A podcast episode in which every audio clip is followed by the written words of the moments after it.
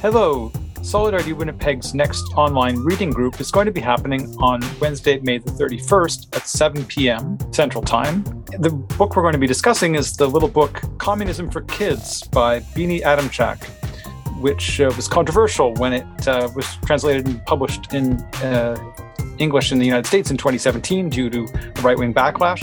It's just a short book uh, the text is available from Solidarity Winnipeg if you don't have a copy, if you'd like one. So feel free to email us for that if you're interested in participating.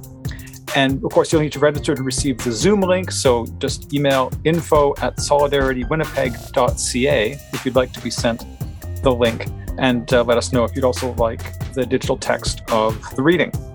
Apologies for the late notice, uh, just going out to podcast listeners today. We do also announce these usually monthly reading groups through our newsletter.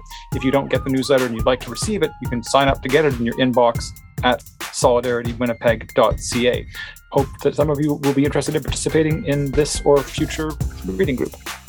Thanks.